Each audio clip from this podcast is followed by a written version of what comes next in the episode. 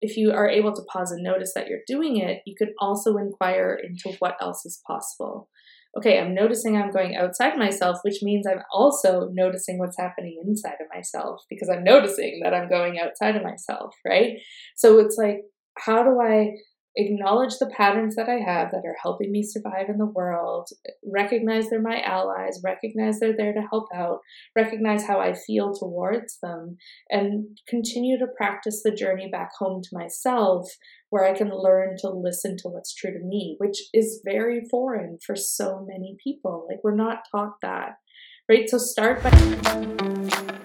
Welcome back to Experable. I'm your host Krati Mehra, and in this show, we learn from the success and struggles of people we admire and dive deep into concepts that help us expand the possibilities available to us so we can freely, boldly design the life we desire, discover the depth and breadth of our capabilities, access the wisdom available in the world around us, and even on really bad days, love what we see in the mirror.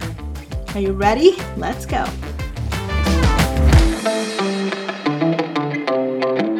Welcome back to Experable. I've got an interesting one for you. In today's conversation, my guest expert, Nicole Lohse, takes me through an exercise that can help us assess if we are in survival mode. And it also helps spot patterns that we may be repeating, sometimes to our detriment, sometimes to our benefit. Uh, but we can determine if that behavior is a trauma response.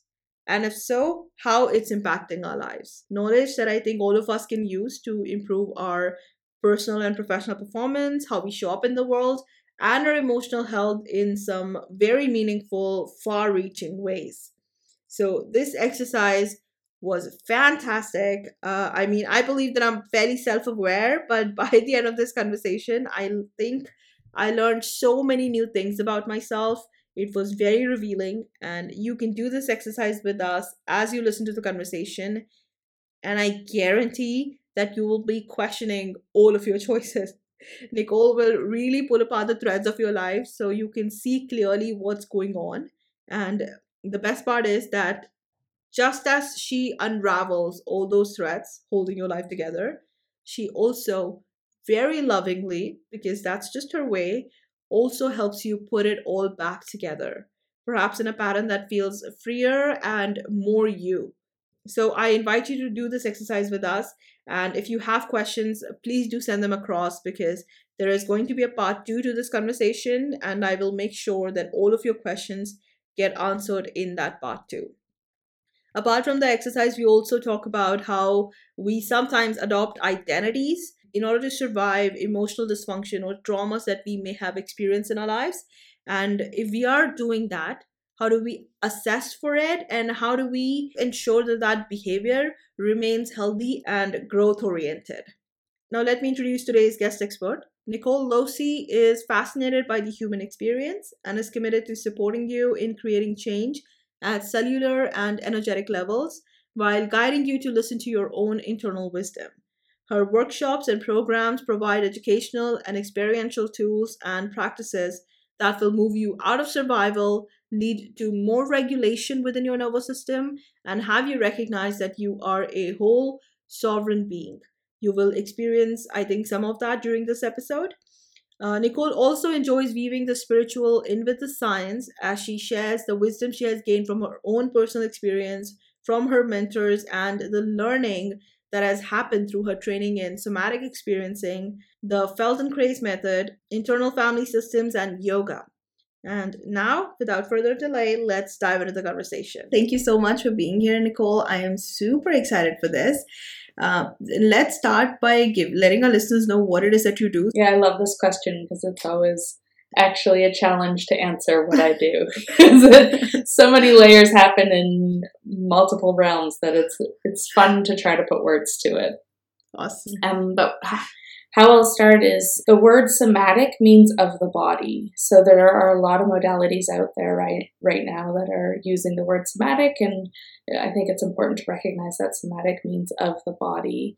Now what I'm trained in is a number of body-based practices, but how I like to work is seeing the human experience as a whole, the body being an aspect of that, and how is it we can get to know ourselves more deeply through understanding the language not only of our body but of our whole human experience and how it is we navigate the world. So I love looking at patterns and really noticing the nuances of these patterns we may find ourselves in and when those patterns are based off of survival mm-hmm. because what can often happen is we get stuck in these survival patterns because of our trauma so trauma is us still stuck trying to survive and then we adapt all these brilliant patterns that help us navigate not feeling often the complexity of what we were experiencing in the moment of the trauma. So I love looking at the patterns that evolve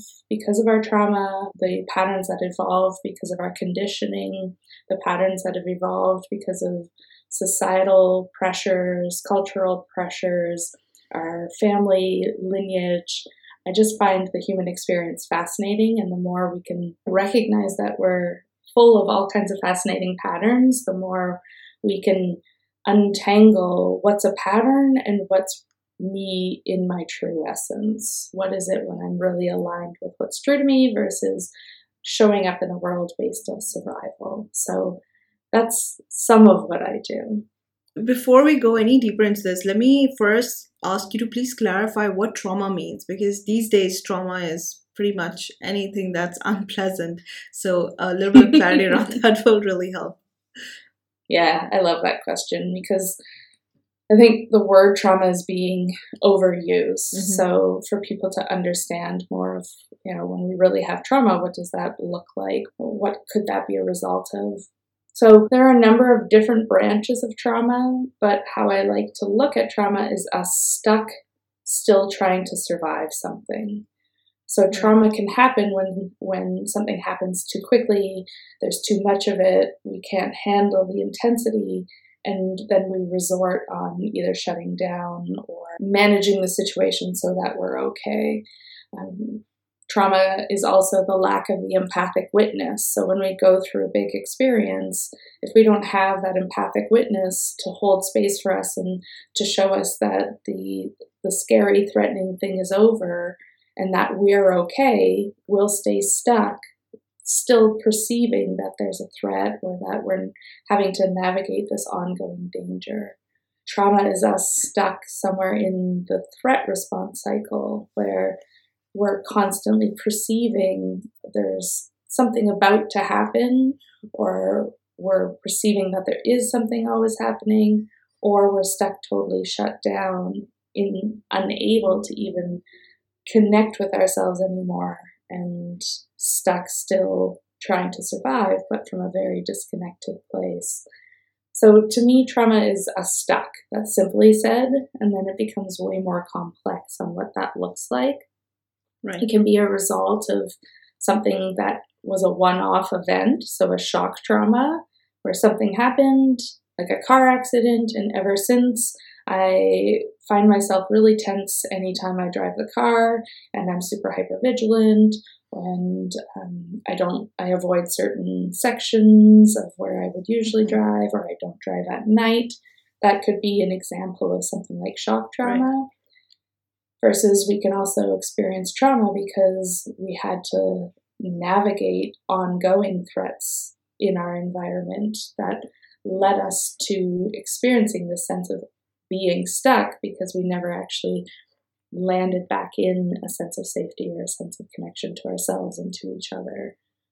And then we also have developmental trauma when something interrupts the developmental process or intergenerational trauma. Right. There's so many branches of it. So, what I like to invite people to recognize is it's less about the definition of trauma, mm-hmm. but more about recognizing where you find yourself stuck and looping within these patterns that aren't necessarily making sense given the experience that's around you, your environment, yet somehow you keep looping in something. I, I like to pe- invite people more to like get curious about that. Where do you find yourself stuck? Where do you find yourself looping? Instead of like, what's the definition of trauma and what do I have or what can I relate to? And more like, oh, wait, I'm just stuck and I'm reliving these experiences over and over and over here.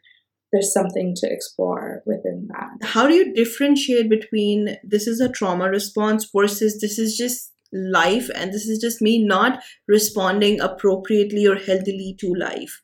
Is there a difference? Can you tell that difference? Because I feel like anytime you label something a trauma, it be- even despite the abuse of the word, you you sort of put it in this category that is so serious that it requires like a very very considered response when maybe the, the issues that we encounter in our daily life are, are don't quite qualify for something like that. They are they just require a thoughtful response. They just require a pause and for you to understand that okay i seem to be repeating this habit and if i stop doing this life gets better is that uh, i know it's a simplification but i wonder if you no it's a good question and this is where it gets complicated because we what we might perceive as something big and scary it doesn't mean that someone has experienced trauma because of it. Right. And someone can experience something really small and subtle but be stuck and have experienced trauma because of it. So I like to not look at how big was the event or, you know, how intense was the thing, but more how has the physiology, the body, the biology learned to be in the world. And it's less about what happened and more about how we are now learning to be in the world or how we're now experiencing ourselves in the world. That's your reality. So if someone experiences a lot of anxiety and a lot of panic attacks and a lot of overwhelm, but doesn't have a big thing that happened to them, that's not to undermine their trauma. It's like, well, they've experienced something that sent their nervous system into this state where they're always anxious, always overwhelmed, and all having all these panic attacks. And that's where I think it's more important for us to be able to recognize when am I in these states of survival? And when am I in the state where I have access to more of an exploratory way of being in the world? Right. Right?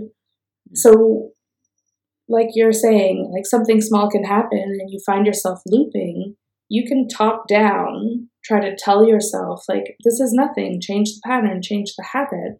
But if the physiology is stuck in this pattern because of who knows what, in my opinion, it doesn't necessarily always matter, then who am I to undermine my physiology's response to something? And how do I instead learn to listen to my physiology and listen to my body and listen to my experience to support it in recognizing that something else is possible? But it actually has to feel what it's like to move out of this loop that it's stuck in and back into that place where it can feel safe, where we uh, have access to being in that exploratory state again.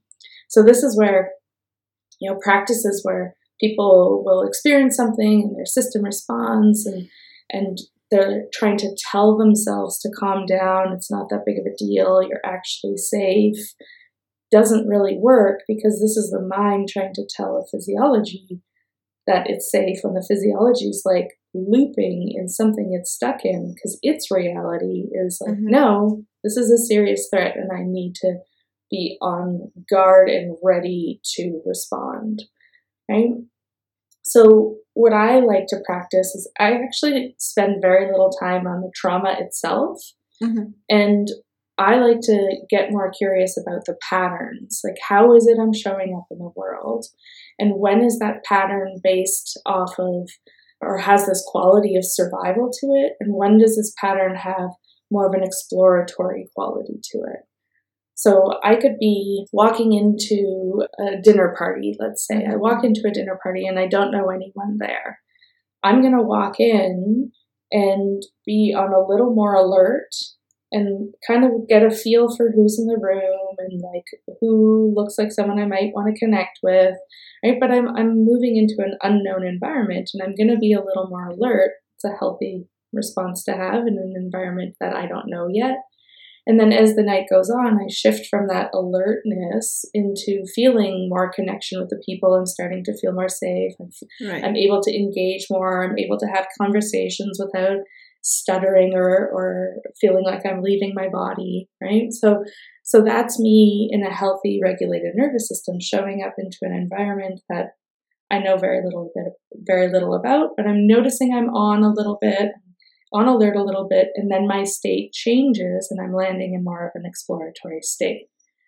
If I don't have as much regulation on board, I might show up at a dinner party and and show up alert. I'm not sure who these people are. I'm going to suss out the situation, but I'm I end up staying stuck on the whole time, right? And I I feel frozen. I can't quite find my words. I feel stupid after I said something. These are all patterns that we might find ourselves in, and it's because we're not shifting from that alertness into the exploratory state. We're sh- we're stuck on and feeling like there's a threat in the room. So, what I like to do in those kind of situations is just pause and notice that that's what's happening, right? So, the ability to notice the difference in between being on and being alert and hypervigilant or being exploratory and able to engage and connect and and then on the other end of the spectrum be totally shut down disconnected being able to notice that at least gives me insight like oh okay there's something here that's entangled in needing to survive, even though I don't need to survive this situation. So it's connected to something in the past. I don't necessarily even need to know what, but more how do I hold some space for the reality of my experience. I would like for you to explain a little bit more about two two terms that we heard, empathic witness and the mm-hmm. second one is physiology that in this context mm-hmm. what would that mean? Yeah the physiology think of the physiology as, as the body how the body changes. So when i'm in more of an exploratory state when i feel safe and i feel connection my physiology is going to be a lot different than i'm when i move into an alertness. So what i would invite those listening is to notice if you can remember a time when you felt safe and you felt connection with people or the environment out in nature and usually, when we're in that state, there's a softening of the muscle tone. The eyes are soft and they're kind of taking in the beauty of the world. There's the ability to feel connection with each other. Maybe there's a softness in the heart or a warmth experience. So the physiology is more in this relaxed state and present. But when we shift into being more on and alert because something has shifted in the environment that's indicating a potential danger, we might, our physiology will change. So we might feel our spine get a little tighter. So I'll invite those listening to think about, like, oh, once you notice a threat or a potential threat, how do you change? Maybe the muscle tone gets a little tighter, maybe the breath changes, the hearing and the vision usually heighten because they're mm-hmm. wanting to like pick up on the information, right? And when we realize we're safe and that wasn't anything dangerous, then we'll soften again and be able to connect again. And again, the physiology changes. So our physiology is always changing. What it takes is us being able to pause and notice and listen to those changes to recognize, like, ooh, okay, some, something's off here. My body's just shifted. Is it really off, or is this just a perception? Right? Or is there a real danger? And then do I need to move into that fight or flee response to get myself away from the danger and discharge all this energy to escape from the threat to then move back into connection and safety? Right. right? So, in all those different states, our, our physiology is changing, our body changes depending on what is needed given the change in the environment. So, that's the physiology. Is that does that answer that question yes, for you? Yes, that clarifies it. And can you, I would love to know if you can feel the difference yourself. Like, how do you notice yourself in that exploratory state versus on alert? Right now? Mm-hmm. If you even just think about it. Because this is what's really cool. Our, our brain has no sense of time other than our higher brain, right? So mm-hmm. we can often, I use reflecting and imagining, like reflecting on situations or imagining situations all the time, because it's a lot easier to learn about ourselves through that, because we'll get flavors of how our body changes when we think about something. Versus when we're really in it, it's a lot harder to pay attention because it's often more intense and you know, we get lost in our experiences. It's harder to stay in the curiosity, especially if it's a real threat.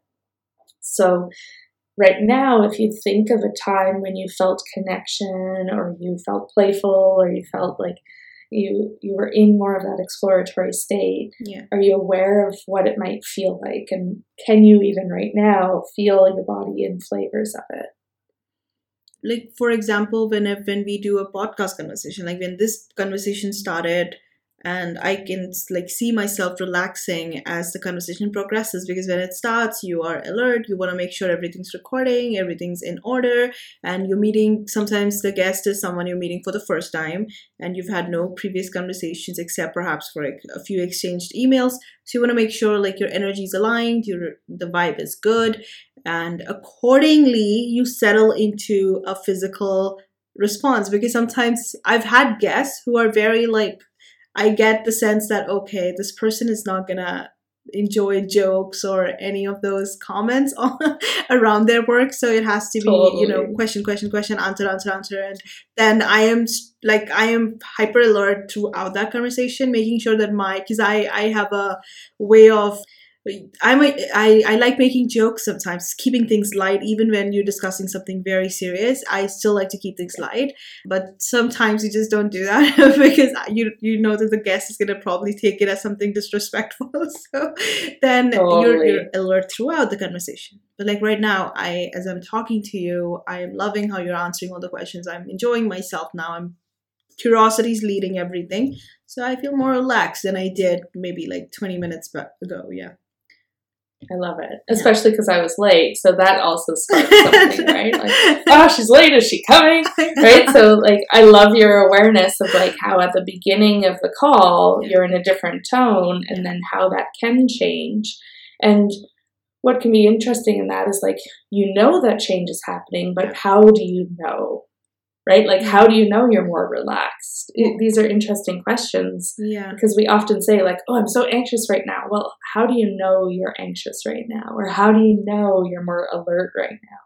So how would you say you know you're more relaxed right now? Yeah, I think it's it's the first thing is the physical stiffness. Like the body is, I'm starting to lean back a little. I'm also letting my chair swing a little, and uh, yeah i'm not i am scratching my face because my face is itchy right now. If i when i'm like hyper alert and too conscious of how things are looking i won't do that. But as the interview progresses i tend to relax and then i allow myself to fiddle with my glasses touch my face if i have to. So i think those are the kind of things that you notice also i've also noticed maybe this is just specific to me unique to me i don't know but when i'm too alert and if that goes on for longer than maybe 10 15 minutes i start to get really sleepy because it's such an unnatural mm. state for me. I'm, I'm a generally a very relaxed human being. Even in a panic situation i tend to stay very calm. So this is something that happens with me always. Whenever i'm stressed out my body gets really stiff and i start to get really sleepy after uh, like 15 20 minutes yeah yeah yeah, our bodies are so fascinating. And mm-hmm. so that would be a great example of a pattern that yeah. unfolds, right? So there's this pattern of like, oh, recognizing you need to be more alert, recognizing the stiffness, and then the transition that makes is then into the sleepiness, which yeah. from a nervous system perspective makes sense because what can happen in when we have patterns like this is we it unfolds as it knows how to unfold. So for some reason that pattern has been developed in your brain and body, right? And it's like, well, after a certain amount of alertness, this is enough and we need to disconnect and we need to shut down. Right? So I love your awareness that you have of this pattern and how I like to play with these kind of things. It's like, okay, I become aware of my patterns how do I actually pause and notice in the moment as it's happening? Right. So even as I'm talking, like I could tell at the beginning of the podcast, I was more in my head. I was a little mm-hmm. more disconnected from my body. I was talking really fast. I didn't feel as connected to you. Whereas as I'm kind of settling, I'm feeling more connection with you. I'm feeling like we're here together. I'm speaking a little bit slower. Yeah. And as that was happening, I was aware of it.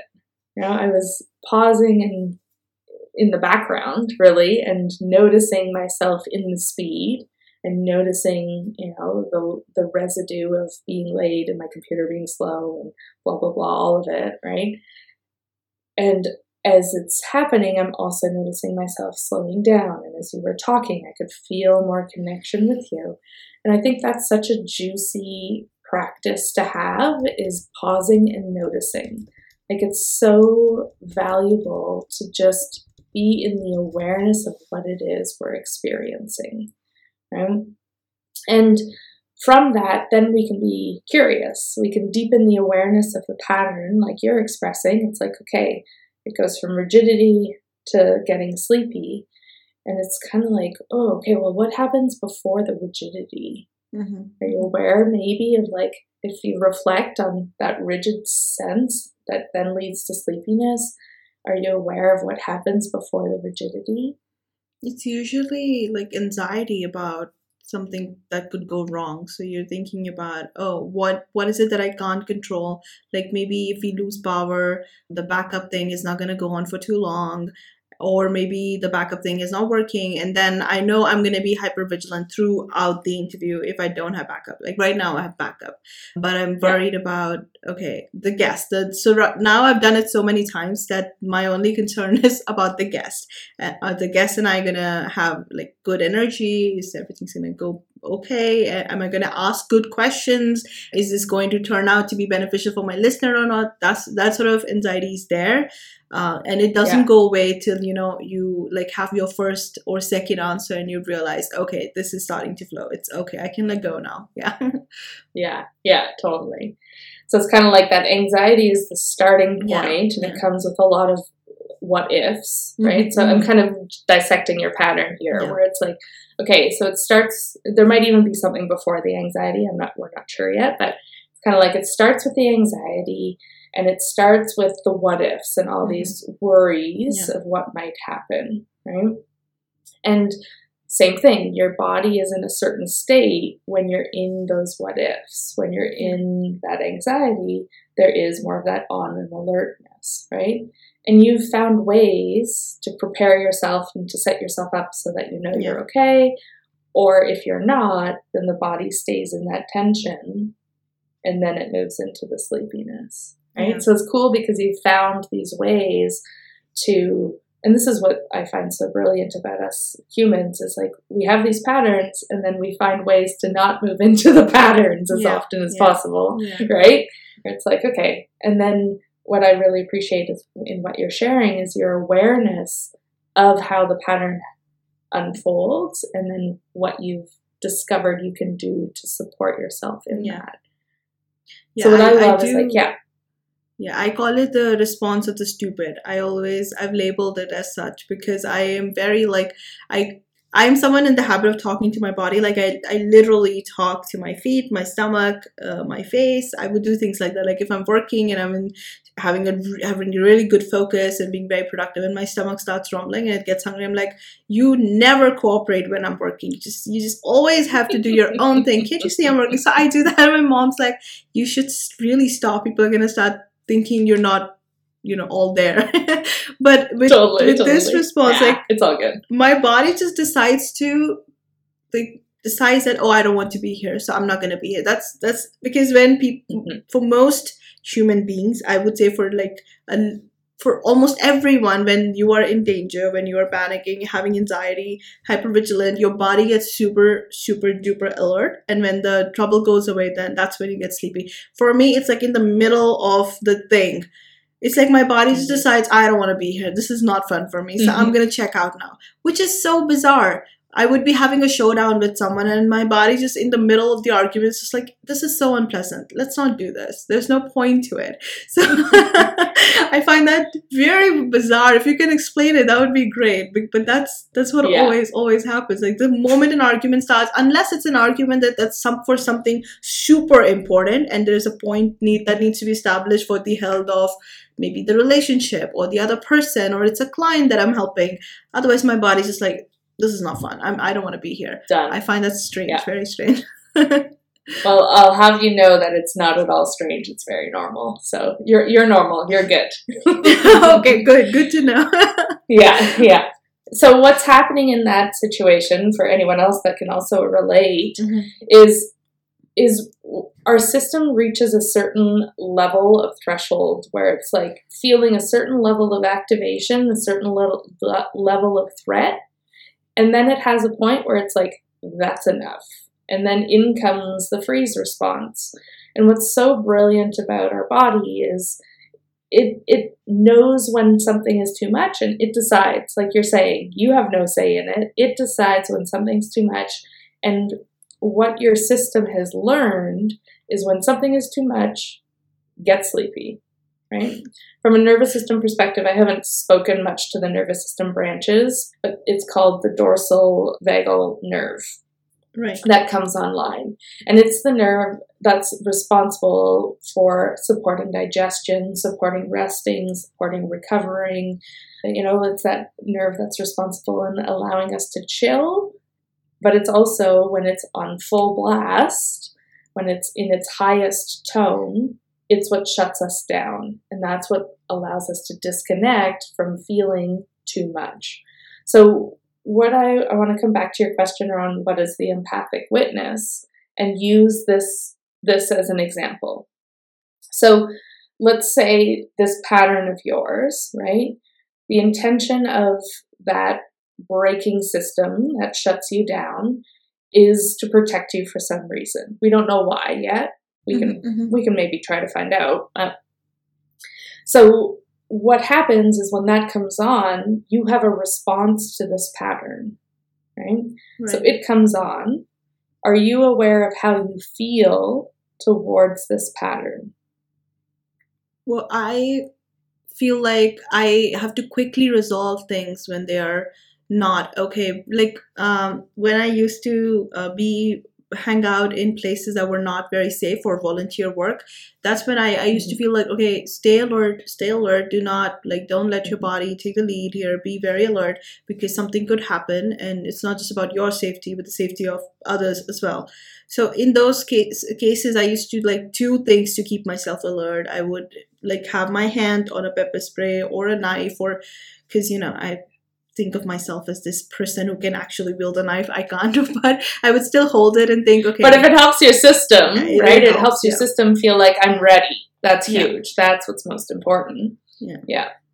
So i would i would have So- to be like keep myself alert through those objects or the like the second thing i do is if it's in a it's a mm-hmm. verbal confrontation or any confrontation even if there is a physical danger to it i would tell the other person to calm down or i'm gonna check out of the conversation because i'm just Yeah. yeah so that's another way yeah So you found some strategies, Yeah. just like you found strategies with the podcasts of like yeah. making sure you got backup, making sure, Yeah. right? So you found these brilliant strategies to help you with this pattern, Mhm. yet the pattern continues, yeah right? although it's So it's rare these- that that happens in my life my life is very like so i don't know here at this point whether anyone could many people would relate with this or not because my life is very like functions how i want it to function there's very little Mhm. uncertainty in my life anymore i control my environment so yeah Yeah. So you're able to be strategic to make Mhm. sure that this pattern doesn't kick in. yeah right? So that's brilliant, right? That's the brilliancy of having the ability to do that, to be able to control your environment, to control the situations, to make sure that this doesn't happen again, Mhm. right? Yet my guess is if you were put in a situation that would reach that edge, your physiology would still continue to loop that way if you if it got to that point. Would you agree? i guess yeah makes sense would- Yeah. yeah so so so this is this is like there's the trauma right the trauma is you stuck in this loop where the needing to shut down was really valuable at some point we don't need to know why but that's Mhm, kind of mhm. there's a trauma but you found other ways around it to live your life right? yet if you wanted to you could support your physiology and this pattern a bit more to, to change the thing that you're stuck in so that more of your physiology is online and present instead of this part of you that's stuck in this loop needing to shut down. Okay. So, what I'm hearing, and correct me if I'm wrong, the pattern that you have, you have found ways to manage and control situation so you don't have to feel it. So, when I asked you, like, how do you feel towards it? Your feeling towards it is it's okay because I've found ways to manage and control it, Mm-hmm. right? Yeah. Yet the pattern still exists. I, I'm Yeah. gonna, I'm guessing. Yeah, oh, I only Makes now I only ever Okay. notice it with the the podcast uh, conversations because Yeah. the moment I am on, like I'm not very social. I I'm someone who loves the quiet, loves the silence. So whenever I have to record, I have to make a video, I have to do podcast interviews. I have to really like psych myself into it. So that's when I notice Mhm. it. That is the only time it actually happens. Otherwise, when I'm even moving through the world, even at the airport, if something doesn't seem right, if someone's watching me, if the police like pulls me aside to like take a closer look at my bag, and that just makes me sound super weird now. But on the rare occasion that it Happens happens, to all of on the super rare occasion that, that it happens, let's be clear.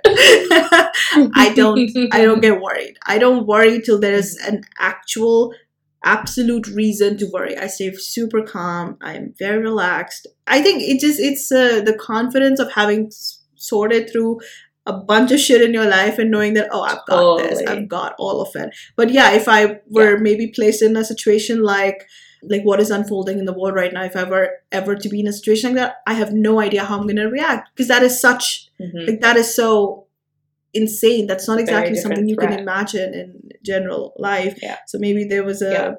like a gunfire or something like that happening i don't know how my body Yeah. would react and that that worries me like because these days you kind of have to think about that that what if this happens in my country how am- am i just gonna mm-hmm. fall asleep in the middle of it what's gonna happen?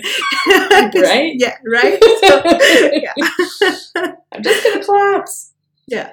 So this is I I love your because you've done so much personal work, you have way more capacity to mm-hmm. not end up in this pattern more often, Yeah. right? And uh, hopefully other people can relate to this as well where it's like especially those doing the personal work and are on the healing journey, it's like you're doing all this work, yet there's still these undertones that happen that really impact our physiology, which our mind can't control or do anything about. You found ways to control before the moment happens, right? It's like, whoop, if I manage this, then I, I'll be okay and I can and not have to experience this sleepiness I move into. And I think that's what's so brilliant about our patterns is you know we find ways to make it work. We find ways to live life as best we can. Well in the background there's all these lingering things and then all of a sudden so, something that matches a similar experience to what sparks this response shows up and then boom i'm back in that pattern again. And this is where top down doesn't always work and we have to work bottom up. So the difference i like to explain is like top down is i'm telling myself something right? Like i'm gonna i'm gonna calm myself down so that i'll be okay. I'm gonna take some deep breaths or i'm gonna it can still be a somatic practice but it's top down where we're we're directing our body to have an experience Whereas bottom up is we are letting our body direct what we're experiencing. like we do during So I- exercise mostly Well, give me an example of that. like when I do yoga, it's my body that decides whether I'm going to keep going, whether I'm going to stop, how I'm feeling, whether I want a different position. So I think that for me is when my body is completely in the lead. Great, I love it because I know lots of people that don't necessarily do that. That are more about getting to the right posture and holding it for longer and building strength and pushing through, right? So that's Right.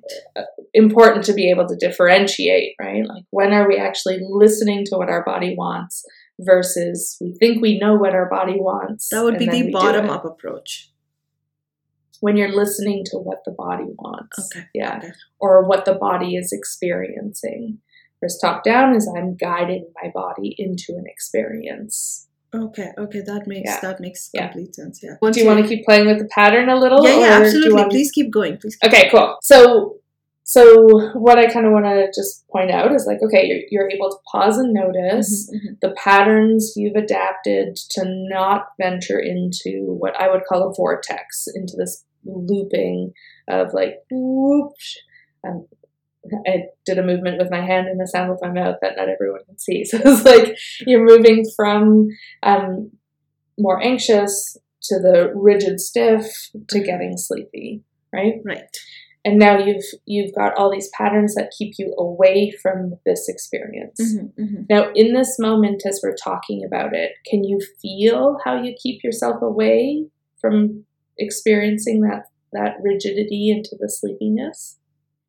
So you're Is it- saying how do I avoid the the the, the final sleepiness position? So this is where I'm going to ask you something where I'm inviting you not to think about it, Mm-hmm. but more in this moment, notice. Okay?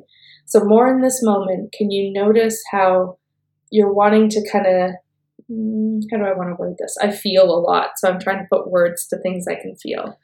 So, can you notice how you know the experience, but you're almost wanting to keep it away from you or keep it at bay? Okay, I'm not sure I Does that understand make the sense? question, but if you're asking when the sleepiness starts to settle in, what that feels Mhm. like, is that what you're asking? That could be a different question. Go. Let's go there first. Okay, so it's usually my eyes get heavier and my resources start to like they're not as focused anymore. I feel like I, I start thinking about what's gonna happen after all of this is done. And I'm telling my I start to communicate with my body. I'm like telling my body, okay, once this is over, we're gonna like take a break and we're or not gonna work the entire day. If it's like a really unpleasant experience, I let my body know, or we're gonna do yoga or we're gonna sit in meditation the rest of the day. So something like that I would say. Yeah. So Okay. I, I'd reassure you're my, noticing- myself and body. My body, yes. Sorry. Yeah. So your body's doing something, and then the mm-hmm. mind is trying to tell it it'll be okay. So top down, the body's doing something, the mind's trying to tell it to do Yeah, something else, or reassure it at least. Yeah. Right? Yeah. So right now, as you're talking about it, even though we've got a connection here, can you feel flavors of it in the room? I would say because I'm I'm trying to think because I want the example to be something that really helps the audience. So yeah, I'm trying to think about it, be sure that I'm um, like getting everything across. So I would say yeah, there's some vigilance, but not not. But I'm pretty relaxed because I, I feel like you've got you've got it. Yeah. Yeah. So this is what's cool, and this is for all of us to remember, right? We can have experiences happening subtly in the room, like in the background, even though we feel a sense of connection, even though we feel okay. When we start reflecting on an experience or remembering an experience, it's usually there's flavors in the room. And what's really juicy about that is we can stay connected to ourselves while noticing the the flavors of this pattern right, Right. Right. So right now as you're talking about it you're doing a beautiful job articulating it and kind of inviting people into your experience. Maybe they can relate right? This this kind of heaviness and then the sleepiness and then the ability you have. And i want i see those as two different things right? So your body's doing one thing getting tired and the mind is trying to keep it engaged reassure it that this will be over reassure it with how you're going to take care of yourself right so as we're talking about it i just want to invite you to see if you feel both of those experiences and you can see them as two separate things. And for those listening, I want to invite you to notice if you can relate to experiences where you get sleepy or shut down or maybe dissociate. Dissociating is more psychological, where we kind of float away, whereas freezing or shutting down. Shutting down can be a mix of a whole lot of things, but kind of freezing is more the body, the physiology sli- sliding into more of that quieter state, right? So just anyone who's kind of relating to, to shifting into these states, it's like notice if you feel the qualities right now as we're talking about them and see if we can even just recognize that there's this part of us because I've got freeze response for sure that that can definitely happen in my own physiology as well. It's like there's a part of us that does that. There's a part of us that will move into either shutting down, disconnecting, getting sleepy, floating away, and there's a reason for it. So I want to see if you have an answer for this. And this is because we've never worked together or we don't know each other. There's a difference in between your mind answering this question Right. or this part of you that gets sleepy answering the question. And this, for the listeners, I want to invite you to recognize these parts of you that, you know, help you survive and how we can have conversations with them, just like you have conversations with your body. We can have conversations with them to learn more about the pattern. Okay? Right. So I'm going to ask you a question, and we're going to notice if it's more the mind trying to find an answer for it, or this Mhm. part of you that gets sleepy that has an answer for it. Right. Right. So if we ask this part that gets sleepy, hmm if you ask it what it's afraid will happen if you don't get sleepy, see if it has an answer. I think it's unpleasantness. It's just unpleasant. And I think that's why that part of me just wants to not be there. Yeah. Mhm. I mean, I've, So, I've intellectualized it in many ways and explained it to myself, but yeah, So would you say you just answered that question from the mind or from the part? Yeah, from the part that that gets sleepy. Yeah. And how can you tell that it, the part answered the question versus your mind answering the question, the intellect? because I just sort of thought about the moments when it happens, like when, uh, like the last time it happened in an interview, as I was setting up for the interview and trying to explain things to the to the person that I had on the other end of it, and that person had a really noisy background. I remember thinking, this is not gonna like this conversation is not. I don't think I'll be able to use it because the there's so much noise on the other end and at the same time the person was so old that i, I didn't, didn't want to say anything to them because i was like okay this is just going to create a panic situation and my body was just like oh i don't want to be here so i guess Mhm. yeah Mhm. So what I'm hearing and what you're sharing is you're reflecting on what happened, yeah that of course and that gives you the answer. yeah Yeah. Okay. So that's another beautiful way to do it. It's like we can reflect on what happened, and that gives us insight into to why. So let's ask the, the the this part of you that gets sleepy another question. Ask it how old it thinks you are. whoa Did a number just come? well i think it thinks i'm super duper old like maybe in my Mhm. 90s or something because that's Mm, yeah interesting. Yeah. So so that was your part, the part of you answering. Yeah, Okay. but but at the same time, this is like this is not the first time this question has come my way. So again, I'm not Uh-huh. sure whether this is the part answering or this is just because it has been discussed so many times. We just have this running joke in the house that I'm the oldest person. I live with my parents, but we have the running joke that I'm the oldest here. So I'm like Right. on the outside 32, on the inside 90, because just has so again, that like has this- that number come up before? Yeah, yeah, that's just what my parents would Okay. always say. She's 90, we're 60, I'm 70, like stuff like that gets said around That's the house. funny. I say it all the Right. time. So the reason why I'm just kind of planting a few of these questions, and this is a little more IFS, internal family systems, and you know we're not doing a full IFS session or anything mm-hmm. like that. But what I like to do when you know we're pausing and we're noticing, we're aware of all these patterns we have, and then we can bring in some curiosity, and it helps differentiate me as myself from this pattern that's stuck in time, whether it's stuck in you being 90, whether that's, you know, past life or who knows, Yeah, or if it's if it's, you know, stuck as a little child. I find those questions could be helpful just to help us see that this piece is just stuck in time somewhere, looping in its Ah, experience. I don't know if this helps, Right? but anytime like this happens, like that response happens, so there is this thing at the back of my head or just this general feeling that I'm too old for this or life's too short for this. Mm. This is idiotic. Mm, interesting. I don't want to do this. Yeah. But I don't know, like maybe this will help the audience, but this has not always been true throughout my life. Like there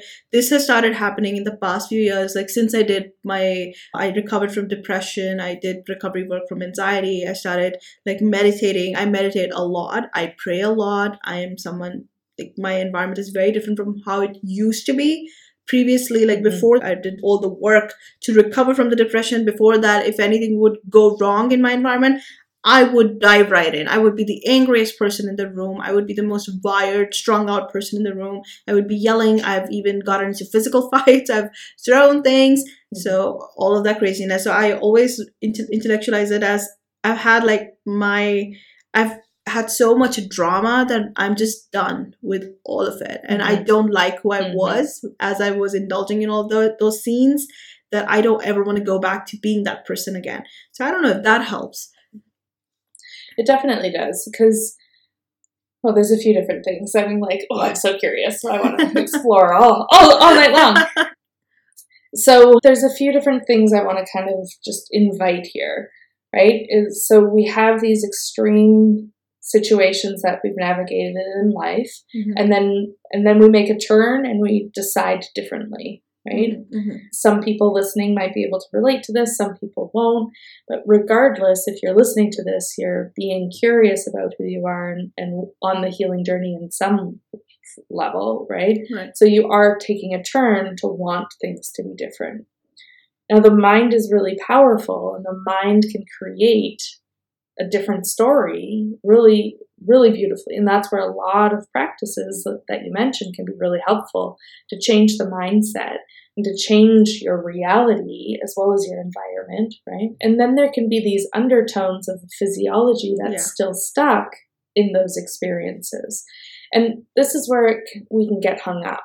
We can, when we're so driven by the mind, the mind bypasses what's happening in the physiology. right So the mind can then become a way to protect us from going back and having to experience some of these things that, you know, we've worked really hard to not want to experience Yeah. again. Mhm. So th- this is where we we can find a way to protect ourselves by managing the situation, by controlling what's happening, by making sure my environment's okay and I'm good, right? This is a brilliant strategy to avoid feeling the things that I didn't want to feel.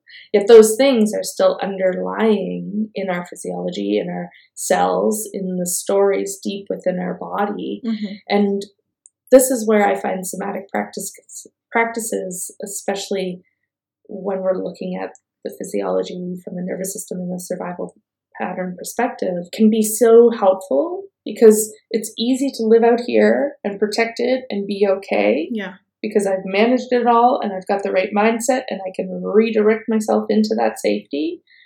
Yet there's things happening in the background that I'm trying not to pay attention to. okay okay Does that resonate? Yeah, yeah. I, it, this is helpful. This does help me understand because I think because the conversation started with trauma, and Mhm. I never, I rarely use that word for anything. I'm someone who, Same. who has a tendency too, to barely. minimize things. Yeah. So Yeah. and I think most people, when they hear trauma, they automatically like go to either their childhood or like really visceral, really like drastic experiences. So I think this helps here. What you've said that this is your body's way of protecting you from going to that place. So it isn't necessarily like something that happened in childhood. It's just a way of being that was dysfunctional that didn't work. So now your body has come up with a way to protect you from going to that place. Does that make sense? Am I am, am I correct? Yep, here? totally. Yeah, that's a great way for that you're understanding it, right? It's Yeah. allowing you to see that some of your patterns are actually there to Mhm. protect you to not have to feel the things that aspects of you are still Yeah. stuck in. Yeah. Yeah. I think that would allow a lot of the listeners to also sort of see things in a different light because if once because of these terms always being there, oh, this is a trauma, oh, this is this response, this is that response, unless something Mhm. fits that definition that you have that you're carrying around for that term, you kind of don't see it that way, and then there is really no explanation for what is happening. So I think here I am starting to understand that i am having this response and I may not identify it as trauma in the sense of how I understand what I understand trauma to be, but it is still mm-hmm. a trauma response. And it, it may not be anything too drastic, but it is just my body's way of defending me. Exactly. And the thing that it's stuck in, it's Yeah. stuck thinking it needs to defend you or Yeah. to protect you or shut you down, right? Yeah. So it's kind of like it's multi layered, right? We have our trauma and our burdens that we Mhm, carry, and those are the things that we're are stuck in time. We, we're stuck in the experience of either being in an incomplete fight or flee response, Yeah. and we're experiencing as us stuck either freeze or stuck on in hypervigilance, right? That's us kind of in in the eye of the trauma. I don't like to put a lot of emphasis on that either. I like to first see the layers. So it's kind of like, yeah, we've got the trauma, we've got the burden. We don't even need to know what it is. Eventually, that can be helpful, hands down. Yeah. But it's more like, let's instead look at these patterns that we've adapted that help us not feel the intensity of the thing I'm stuck in. So, I mean, the hypervigilance can actually be one of the patterns that helps me not feel, right? Yeah. So, an example is like, oh, you're hypervigilant, making sure that everything's recording properly. I've got the backups lined up. I've got everything sorted, right? Like, that's a way you've learned to survive, to not feel like you're losing control, for example, or that everything's going to blow up and things are going to be the worst case scenario, right? Yeah. So we, we all have these brilliant patterns. And to me, it's about recognizing the patterns more than it is worrying so much about the thing that we're stuck in. We mm-hmm. want to eventually go there, but it's like, let's first see the patterns that are helping us because Okay. those patterns are there to, to, to serve and protect, to manage and mm-hmm. control things, to distract us from feeling things. And that's why I love pausing and noticing. I, I can notice if I'm in a pattern that's trying to distract me from feeling, in a pattern that's trying to manage and control things, or in a pattern that is trying to protect me, right? And sometimes it can have multiple flavors. From there, I notice then how I feel towards my pattern. So to me, let me think of one of my examples here. So I have a something I wanted to mail to a friend, okay? And a pattern of mine is I I'll, I'll put it off. Right? I, I, my to do list is pretty big. I'm pretty sure other people can relate to that. Yeah. Right. So if I look at my to do list and have the, his present right here, it's like, oh well, I could take action on that. And the pattern I have would be to put it off until tomorrow, right? I'll just use that as an example, right? So I'm going to put it off until tomorrow, and I notice this part of me that just wants to avoid. I don't want to feel the overwhelm of my big to do list. This one thing that's sitting right here feels way bigger than it is because of how big my to do list is, right? Mm-hmm. So I'm going to avoid. I'm noticing my pattern of avoiding it and just set it aside. So then I notice how I feel towards me avoiding it. So how how am I feeling towards avoiding this one thing that I could do in 5 minutes that feels really like a lot of a lot of work right now, you know? It's like, well, how I feel towards me avoiding is I'm annoyed. I do this all the time. Like if I didn't stop avoiding things, right? I want it to be different. I might give myself a hard time about it, right? So this is kind of like the outer layer that I find we get caught in. We have a pattern, my avoiding pattern, and then I have how I feel towards the pattern. And there's often a conflict there because the avoiding pattern is there for a reason. It's the thing that's probably stuck in time, that's been around for a long time, that thinks it's helping me and thinks it's doing a really good job. Because what is it avoiding? Experiencing overwhelm and too muchness and collapsing, right? So then if I can see the layers of that, I see the trauma of like, yeah, it's too much, right? And then here's this pattern of avoid, avoid feeling too much. And then here's this experience I'm having towards the pattern that's trying to help me. Being annoyed, being frustrated, wanting it to be different. Yeah. And this is where the conflict lies, and this is where I find most of us get stuck, is because we're trying so hard to be something different than what we are. I'm trying so hard to not avoid, I'm trying so hard to, for example, right, get to everything on my to do list and get it done. Meanwhile, the part of me that's trying to avoid is like, avoid, avoid, avoid. So there's this conflict in between these two experiences. And then it's it's messy, right? And I'm in this conflict and I'm wondering why I keep continuing to avoid while being annoyed by myself, right?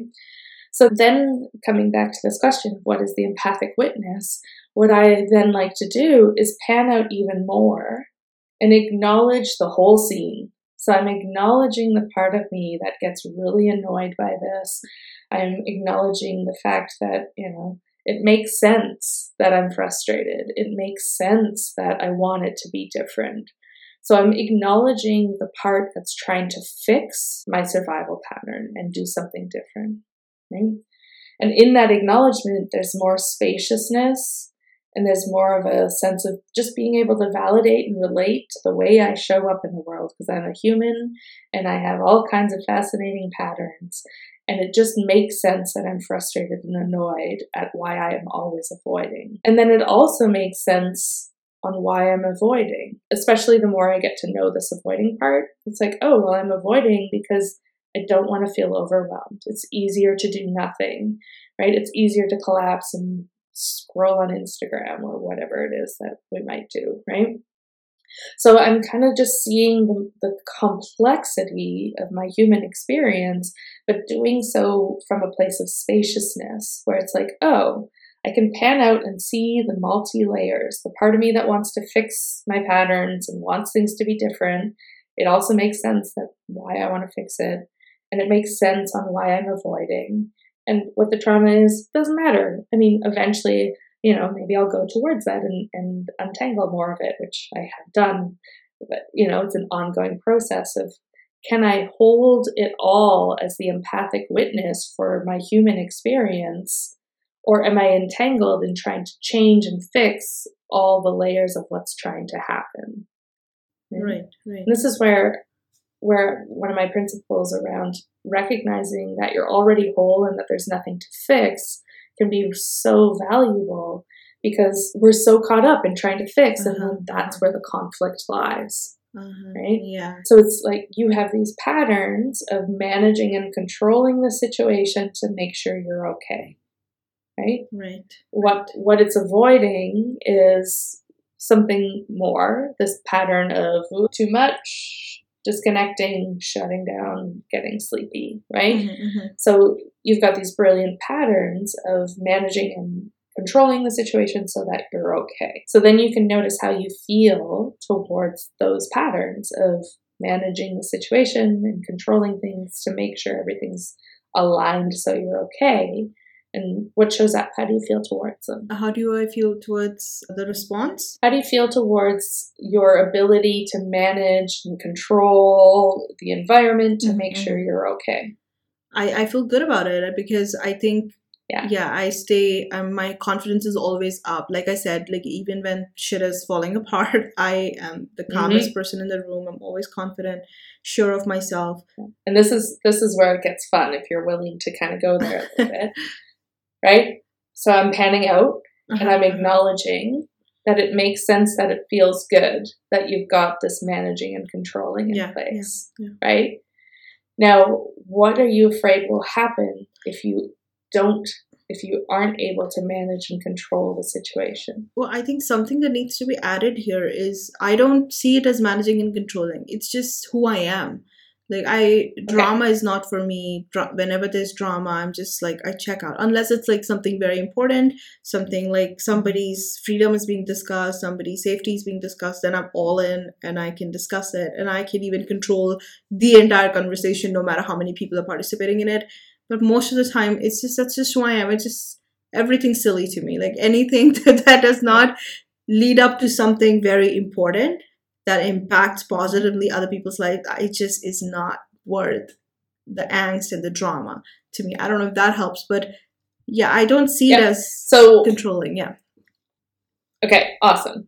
So for those that can recognize that managing and controlling is to help survival, you can ask that question to those parts, right? The managing and controlling to make sure things are okay. What are they afraid will happen if you don't manage and control, right? Because for some people, if they don't manage and control a situation, it might feel like chaos, it might feel like loss of control, it might feel like combustion, it might feel like a lot of things can happen, right? Annihilation, a lot of things can happen when you don't have control.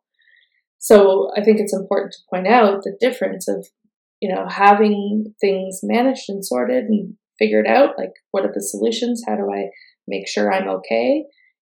From a place of without that, I won't feel like I can survive versus I just do that as a who I am Right? Well, maybe you've just internalized your solution. Like for me, it's checking out of it. Like if it's silly, like I identify it as silly and then I check out. But maybe it is like a survival response. Like this is unnecessary.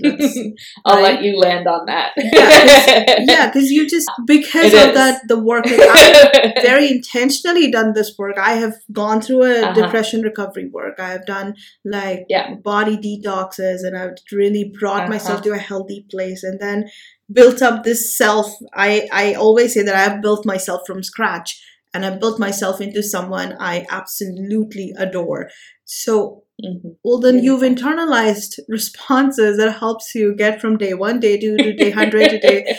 And you just, now it's just who I am. But essentially, if you break it down, these are actually very mm-hmm. carefully chosen responses born out of trauma, responding to uh-huh. life's many uncertainties, and combined into a process that sustains your life and that allows you to actually have progress and growth and calm and happiness in your life. Mm-hmm. So, and this is where it gets interesting, right? So there's almost a strategy in place that allows you to survive in a thriving way. Yeah. Yet it's possible that you're still avoiding some of the undertone or avoiding certain experiences might be a better way to say okay, it. Okay. Right? So it's kind of like and I'm, I might be wrong, but it's I, want to speak to this because a lot of people might resonate where it's like we found a way to have our life be okay, yet there's these there's these things we're actually avoiding within ourselves, and those things will always be there until we soften and start to look at them or look at them in a titrated, subtle way. So the reason why I think this is important to recognize is because there's so many brilliant strategies out there and and modalities out there that can direct us into you know finding these incredible ways to thrive in the world. Yet there's still we're in a way bypassing some aspects of ourselves that are still stuck in trauma right? And and this is where it's like recognizing and this is just a general statement of recognizing when how we're showing up in the world is a full embodied expression of who I am? Or is it uh, an expression of who I am mm-hmm. while I'm also leaving parts of me behind because mm-hmm. it's mm. too much to pay attention to? Yeah. Right? Yeah. I think that's where I love doing the work that I'm doing because it is about turning towards those aspects of ourselves and welcoming everything back home so that we can be more of this whole thriving being that that has a full wealth of knowledge and a deep access of self instead of just parts of self showing up. Yeah, yeah, that makes sense. But I have, am I making sense? Yes, yes, yes. You are making sense. But is it necessarily a bad thing if you are? Well, I would say I, I don't know. Bypassing sounds not so great for your growth and for your development. But at the same time mm-hmm. like people choose like i don't go to parties because it's just not for me. It's just not fun. Do you think so, so, we make choices like that all the time. Do you think that's unhealthy mm-hmm. or do you think this is we've grown up we've realized that this just is not like a pleasant experience or this just brings out a shade of me that is not good for even others around me is like isn't that like an okay thing to do a healthy thing to do in fact i think everything is okay to do the question is do we have awareness around what we're doing uh, right right so am i choosing not to go to the party because i know that i don't like big social settings mm-hmm. i don't like loud noises mm-hmm. i don't i don't enjoy surface conversations and i know what yeah. that that that party specifically is going to be that right? Yeah. And great, okay, I, I'm making my choice based off knowing this about me. Mm-hmm. am I not going to the party because I I, don't want to yeah. be seen? I don't, right? Like, Yeah. why am I not going? And how can I honor that? And then when are there edges that I want to explore? Because there's actually room for growth here to challenge some of my patterns because they're hmm. just trying to keep me, air quote, safe Yeah. when actually there's a lot that can evolve from that. So an example for for me, for example, is I'm you know I I am a strong, independent woman who has it all together. That's one of my great survival patterns, right? And I can show up in groups, and but I keep myself separate. Right? I'm not going to be vulnerable. I'm not going to open up. I'm not going to show any pain. I, I'm good. I've got it all together. I don't even acknowledge that I have pain within myself Right. right? And a big, big part of my journey has been like, well, I don't want to be the I. I don't want to be the individual. I want to know what it feels like to be interdependent. I want to know what it feels like to be seen and be vulnerable. But I can't just rip the independent bandage off and and be interdependent. I have to slowly move towards these edges where I mm-hmm. can feel the discomfort and I can feel what it's like to share something openly and feel the nervousness in my chest and then oh all of a sudden I shut down because that was too much and I feel totally disconnected and like I'm fine again. Great. I'm learning about my pattern and I'm finding my edges and so for me it's more like how do we have awareness around what we're doing and what is it stemmed in when is it truly who I am and I, I know I don't want that? When is it based off some edges that I can actually Yeah. learn from and play with and evolve who I am? And and that's where coming back to listening to our whole human experience and listening to our body, our physiology can be really helpful because we can learn to recognize when what we're doing is based off of me trying to protect myself or manage things so I'm okay Yeah. and or when is it that I'm actually just it's a no. It's a in it's a knowing no. Yeah. Mm-hmm. So the more we can learn to listen to our body, the more we know when it's an intuitive no or if it's a survival no or yes. Yeah. Yeah. Yeah. I love this. I, I would love for my listeners to like sit with this, what you've shared here, because that it could lead to like all of these exploratory avenues and answers that they don't already have. Because like the social media is so loud now and all of these movements and all of these ideas they're so loud and extreme now that everybody is giving you a, an, a completely made up image like this is awesome. Be this person. Be a feminist. Be someone be a conservative be completely liberal be this be that be religious be spiritual all of these things like they're they're fully fledged out images uh, like you can just pull it on like an outfit. You can just wear it. If it feels good to you like oh this makes so much sense. Being a feminist that's very important. We pull up those outfits we put on the mask and then we step out and we slowly over time that who we are completely dissolves and now we are this person that is finding approval within this community and that is being applauded and is earning accolades. And then we just stop questioning. Like there are so many times when i would be talking to someone and i think they're awesome because they have this crazy conviction around their ideas and they're all for changing the world and i love their energy. But at the same time a lot of things get said that are just and i'm gonna go there and i'm gonna say it they're just stupid. Like if you would just Yeah. take a step back and be a little less emotional about it you would see it. I wouldn't have to point it out to you because you would see it. It happens all the time. People like like ben shapiro he he does it all the time. We have people here in india like this palki sharma she's super awesome. We've got indian report who do it all the time. And they point out things and then once they pointed it out it's like dude how did you not see that? Why would you put yourself in a room with this person and now he's just taken apart your life for everyone's entertainment? Why would you do that? So i think if Well, and that's what's yeah yeah please please go ahead yeah I was just gonna say what's fascinating about that is we're all just in our patterns, right? Yeah. And like the more you see it, the more you see it. The more you Yeah. can see like you know, the reporter's just spinning in their pattern and then the other Of reporter's course, spinning yeah. in their they're pattern. just and, i think you know, yeah. it's they're just like that aggressive Rottweiler. Like they, this is their job, and they're just they're so comfortable being those people.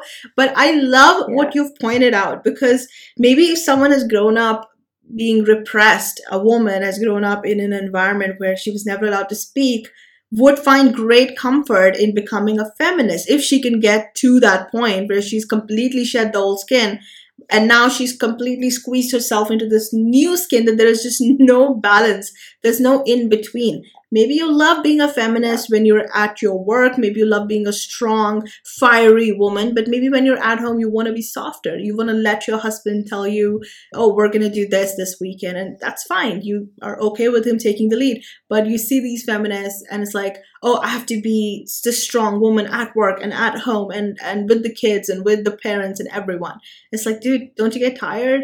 Because we all like Well, to let people is- take the lead. Yeah Totally. And this is where there's a few things I want to say to this. One is we get to, when we see people in their patterns, Yeah. right? Like let's for example say someone who's jumping on the on the feminist bandwagon, right? And like really feeling alive for the first time because Yeah. they hadn't have a voice. We get to notice how we feel towards them yeah right? So if I, I love seeing everyone in their patterns. So then I get to notice how I feel towards me in my patterns, Mhm, and I get to also notice how I feel towards them in the patterns that they're in and looping in or trying on for size or whatever it is, right? So I then get to notice, like, oh, I'm noticing like judgment. Oh, that's a good one. Oh, I'm noticing judgment that I have. Am I the empathic witness at that point? No, I'm in my patterns of judging other people. yeah So then I get to notice, like, oh, fascinating. There I am in my pattern of judging yeah another person who's in their pattern. And how can I pan out and see that bigger picture of, like, wow, I'm such a fascinating human being with all my judgmental experiences, like thoughts over here. yeah oh my gosh, judgment is the killer, right? Like, it's such a good one. yeah It's often in the room yeah so it's it's like it's so I find it entertaining to really just see is, how we're yeah. noticing other people while noticing ourselves. And that's where it's like with what you're saying around you know everything being laid out for us like be this be that you know good old that rant in the Barbie movie if you haven't seen it is amazing is you know like you should be this but don't be that. You should be this you should, don't don't be that. It's it's like noticing when we're in the pattern because it's all a pattern of going outside of ourselves to try to find ourselves, right? When we're going outside of ourselves to get information or to learn how I should feel or learn how I should dress or what I should be saying or what I shouldn't be saying, right? Just notice that you're doing that. There's a reason why you're doing that and it's it's got a purpose and it's probably helping, but if you are able to pause and notice that you're doing it, you can also inquire into what else is possible. Okay, I'm noticing I'm going outside myself, which means I'm also noticing what's happening inside of myself because I'm noticing that I'm going outside of myself, right? So it's like, how do I acknowledge the patterns that I have that are helping me survive in the world, recognize they're my allies, recognize they're there to help out, recognize how I feel towards them, and continue to practice the journey back home to myself where I can learn to listen to what's true to me, which is very foreign for so many people. Like, we're not taught that. Right? So start by recognizing the patterns in which you're showing up in the world and see that as you learning more about yourself. That's you already learning to listen, already learning to bring it back home, back to yourself.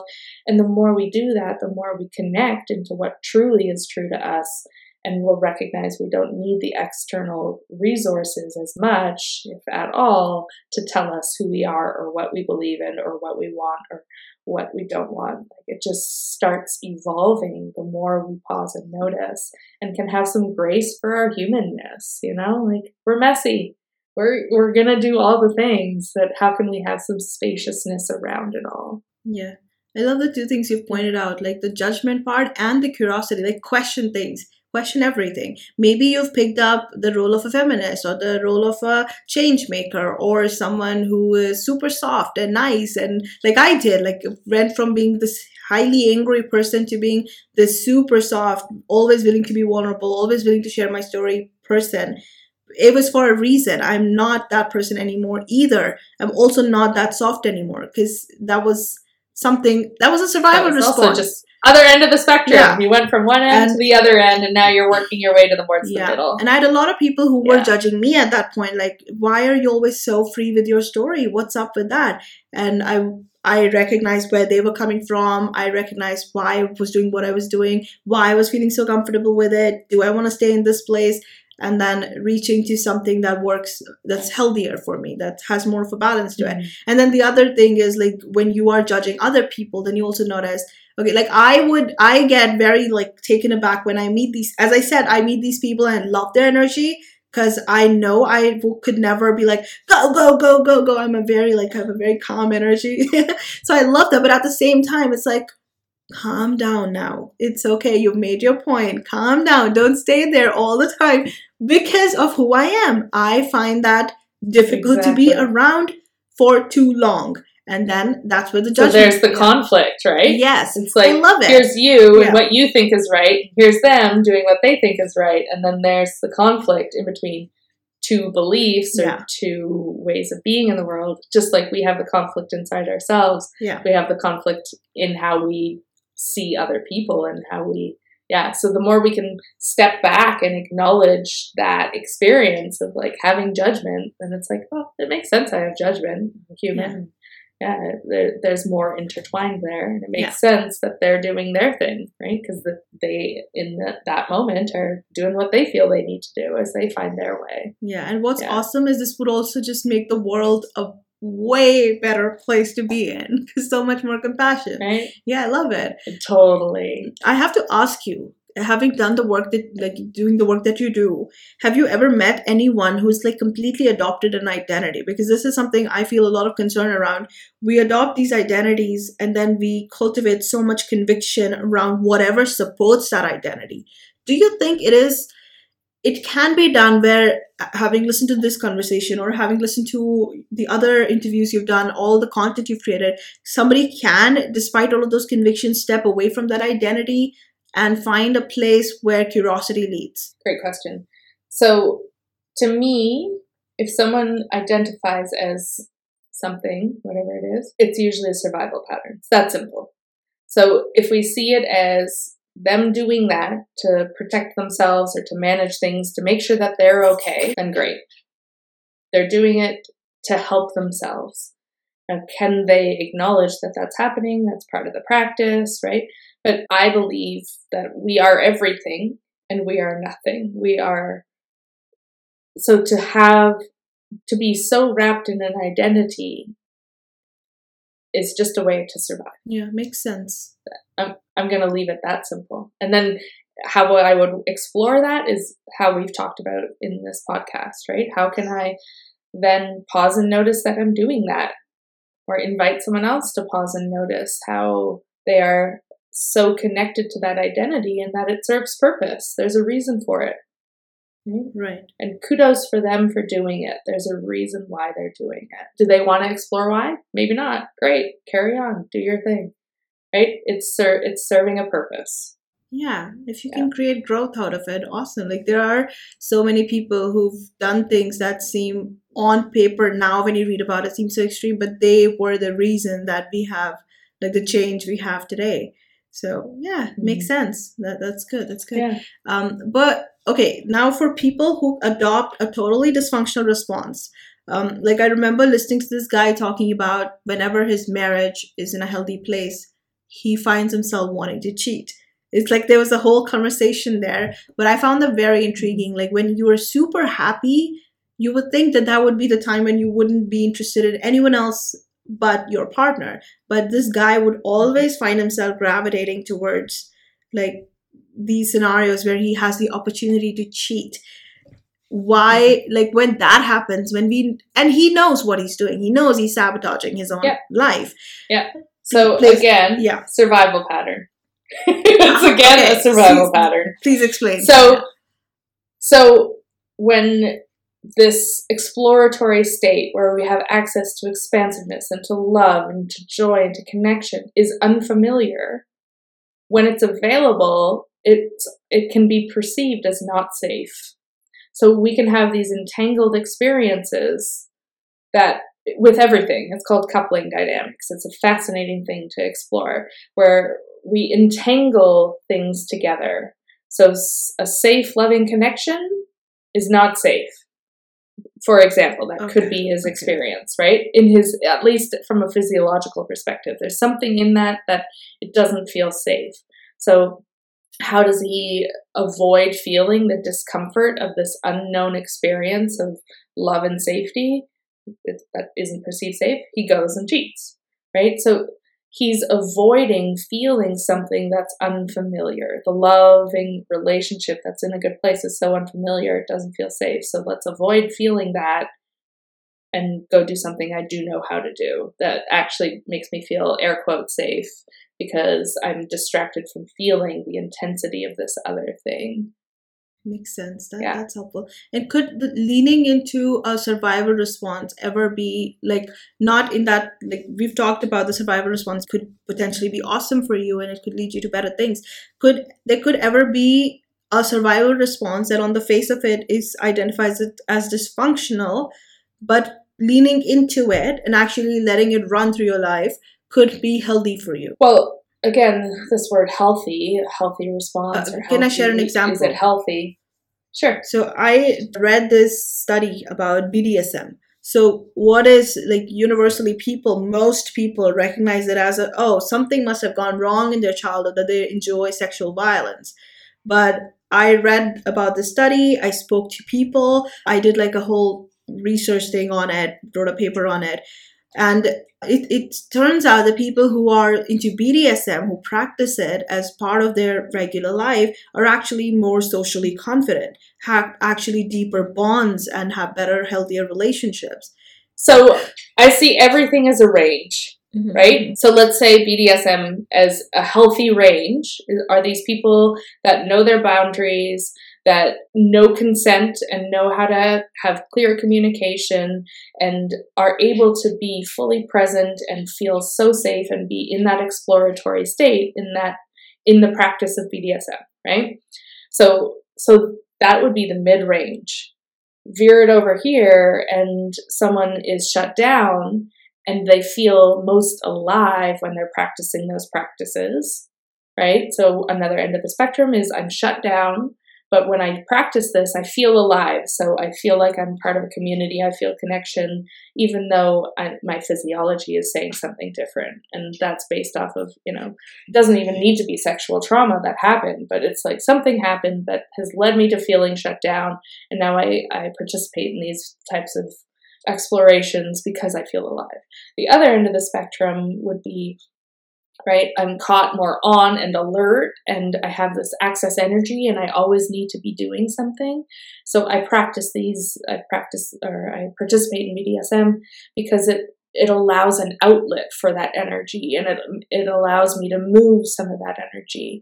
So I think it's important to recognize that there can be a full range, full spectrum of how we're showing up in any type of behavior. And, you know, it's not that something's healthy or unhealthy, but can we have the awareness of where we're doing it from? And then and then let that be the avenue or the catalyst that allows the deeper healing to happen so I am less shut down or I have less of this ongoing activation energy all the time and I'm finding my way towards the healthy expression of something whether that still involves in this case participating in BDSM or not, because actually I don't need that anymore to have an outlet or to feel alive, then great. So I think this is where we have to again check ourselves and our judgment that we have towards what people are showing up in. Like, who says what is, again, healthy or not unhealthy, right? And and then to also recognize like if we are putting other people at harm's risk that's unhealthy. That like that is not okay. Everything else, who says what's okay and not okay and what can be practiced? As long as there's consent, as long as there's boundaries in place, as long as there's clear communication, like how great the world would be if we just had those things, you know?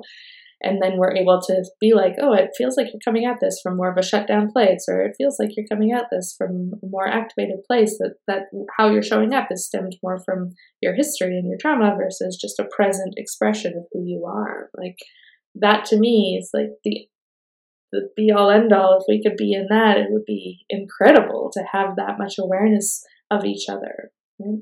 Where it gets to me, where the lines draw, like, yeah, are people being injured, right? Are people being influenced and manipulated because of their trauma to take action in ways that are causing harm to other human beings? That's, you know, that's where the line draws. But if your survival patterns are aren't causing harm to other people or yourself, then game on, right? Like learn through them. Learn through them instead of being so hard on ourselves. Now, for like regular life, especially right now, like with everything that's going on in the world, we find mm-hmm. ourselves getting very, very anxious. So, for people who don't have like survival response is great but that sort of with the way we have talked about it that sort of starts to shape your life and your behavior a little bit but if we are in a mm-hmm. heightened state can we just talk ourselves down and before we actually move to any kind of response be in a place where we can see the situation clearly and then more deliberately choose a response. It's the same thing with this range I'm talking about, right? Like I might be really activated and fiery and want to protest what's going on and, and speak up from more of this activated place, but I'm not centered and fully connected with with the clarity of what's true to me, which not saying that's an easy place to find for people, but yeah. Or I might be totally shut down and oblivious to what's happening and not say anything or or not want to look into it because I prefer to stay shut down, right? Like it's a full range of spectrum of how we can show up in response to what's going on in the world now and always, right? Like we always should be, in my I don't like using the word should, we always could be checking in with ourselves more. And this is where the practice of pausing and noticing to me can be so juicy because it's like, oh, okay, I'm really feeling impulse to post right now, and I'm going to pause and notice the energy behind this. And it's coming from a place of like feeling a lot of fight energy and a lot of fuck you energy and a lot of like, you know, um, this real activation. But my thoughts, I don't actually feel that connected to my thoughts. So I'm just going to acknowledge that what that's what I'm experiencing. I'm not trying to change it. And this is how I practice. I know lots of other people might practice where it's like, well, then use the mind to change your state. Whereas what I find more beneficial is how do I actually acknowledge my state, that there's a reason why I'm in it, that it's understandable that I'm in it, and how do I hold a bit of space for that experience, right? To to see what happens when I actually just give myself space instead of being in conflict trying to change it. Mm. Okay, I have a lot of questions, but this was amazing let me just stop right here and say thank you for doing this. And I'm going to ask you to please share resources that my audience, because I am, I can bet that all of them are going to want to like sit with all of the information you've shared and maybe learn more from you. So yeah. we'll put a lot of resources in the episode description. I'll ask you to please share those so that they can dive into those. And well, maybe they should journal after this because I'm gonna journal after this. yeah, well, okay, I'll leave you with some journal prompts just okay. to like play, right? So the first prompt would be notice what you're experiencing right now. Okay, so you could start just with right now I'm noticing blah blah blah blah blah blah. Right now I'm noticing blah blah blah blah blah blah right? Because we're so used to journaling and trying to answer questions of what's what what's our patterns or like what's our future, what's our past, all this stuff. Instead, keep it in the moment. Right now, I'm noticing my feet are really cold on the floor. Right now, I'm noticing um, my pants are a bit tight around my waist. Right now, I'm noticing my jaws clenching a little bit. Right now, I'm noticing. So just to bring you more into your own experience, into your own body. Right now, I'm noticing a lot of confusion. My brain wants to explode. Right now, whatever it is, right? So that that would be my invitation anytime, but right now. And then a second prompt could be a pattern I'm aware of, right? And just kind of describe the pattern, how it serves you, if it protects you, if it manages things, if it distracts you from things, right? Like, okay, a pattern I'm aware of is once I'm done this podcast, I'm going to grab my phone, right? A pattern I'm aware of is okay, when I grab my phone, I can feel myself softening, my breath changes, and now I'm totally distracted from feeling anything, right? So So it's kind of like notice the pattern and how it helps you. And then notice and then take note on how you feel towards your pattern. So three prompts. Right now I'm noticing a pattern I'm aware of and how I feel towards that pattern is. Okay, awesome. We'll leave it at that. Great. I could make a list of all kinds of things, but yeah. Well, what do you know? We've reached the end of this episode. Thank you so much for joining me today, for supporting the podcast, and for sharing your time with me. If you enjoyed this episode, consider subscribing to the show on whatever podcast platform you love. You can also watch the video version of the interviews and most of the solo episodes on my YouTube channel. Link is in the episode description. Now, if you've made it this far, you must love the content at least a little bit, or maybe you just like hanging out with me, or there was something in this particular episode that resonated with you. Or maybe it's all of those things. I would love to know. So, if you've got a minute, it will be great if you can drop a review on Apple Podcasts or you can send me your thoughts on the show via email. Now, if you want content that goes deeper than even the podcast does, with a lot of real life stories, one on one interactions, or just become part of my tribe, subscribe to my weekly newsletter. The link is in the episode description. Once again, thank you so, so much for sharing your time with me. Take care, and I will be back soon with the next episode.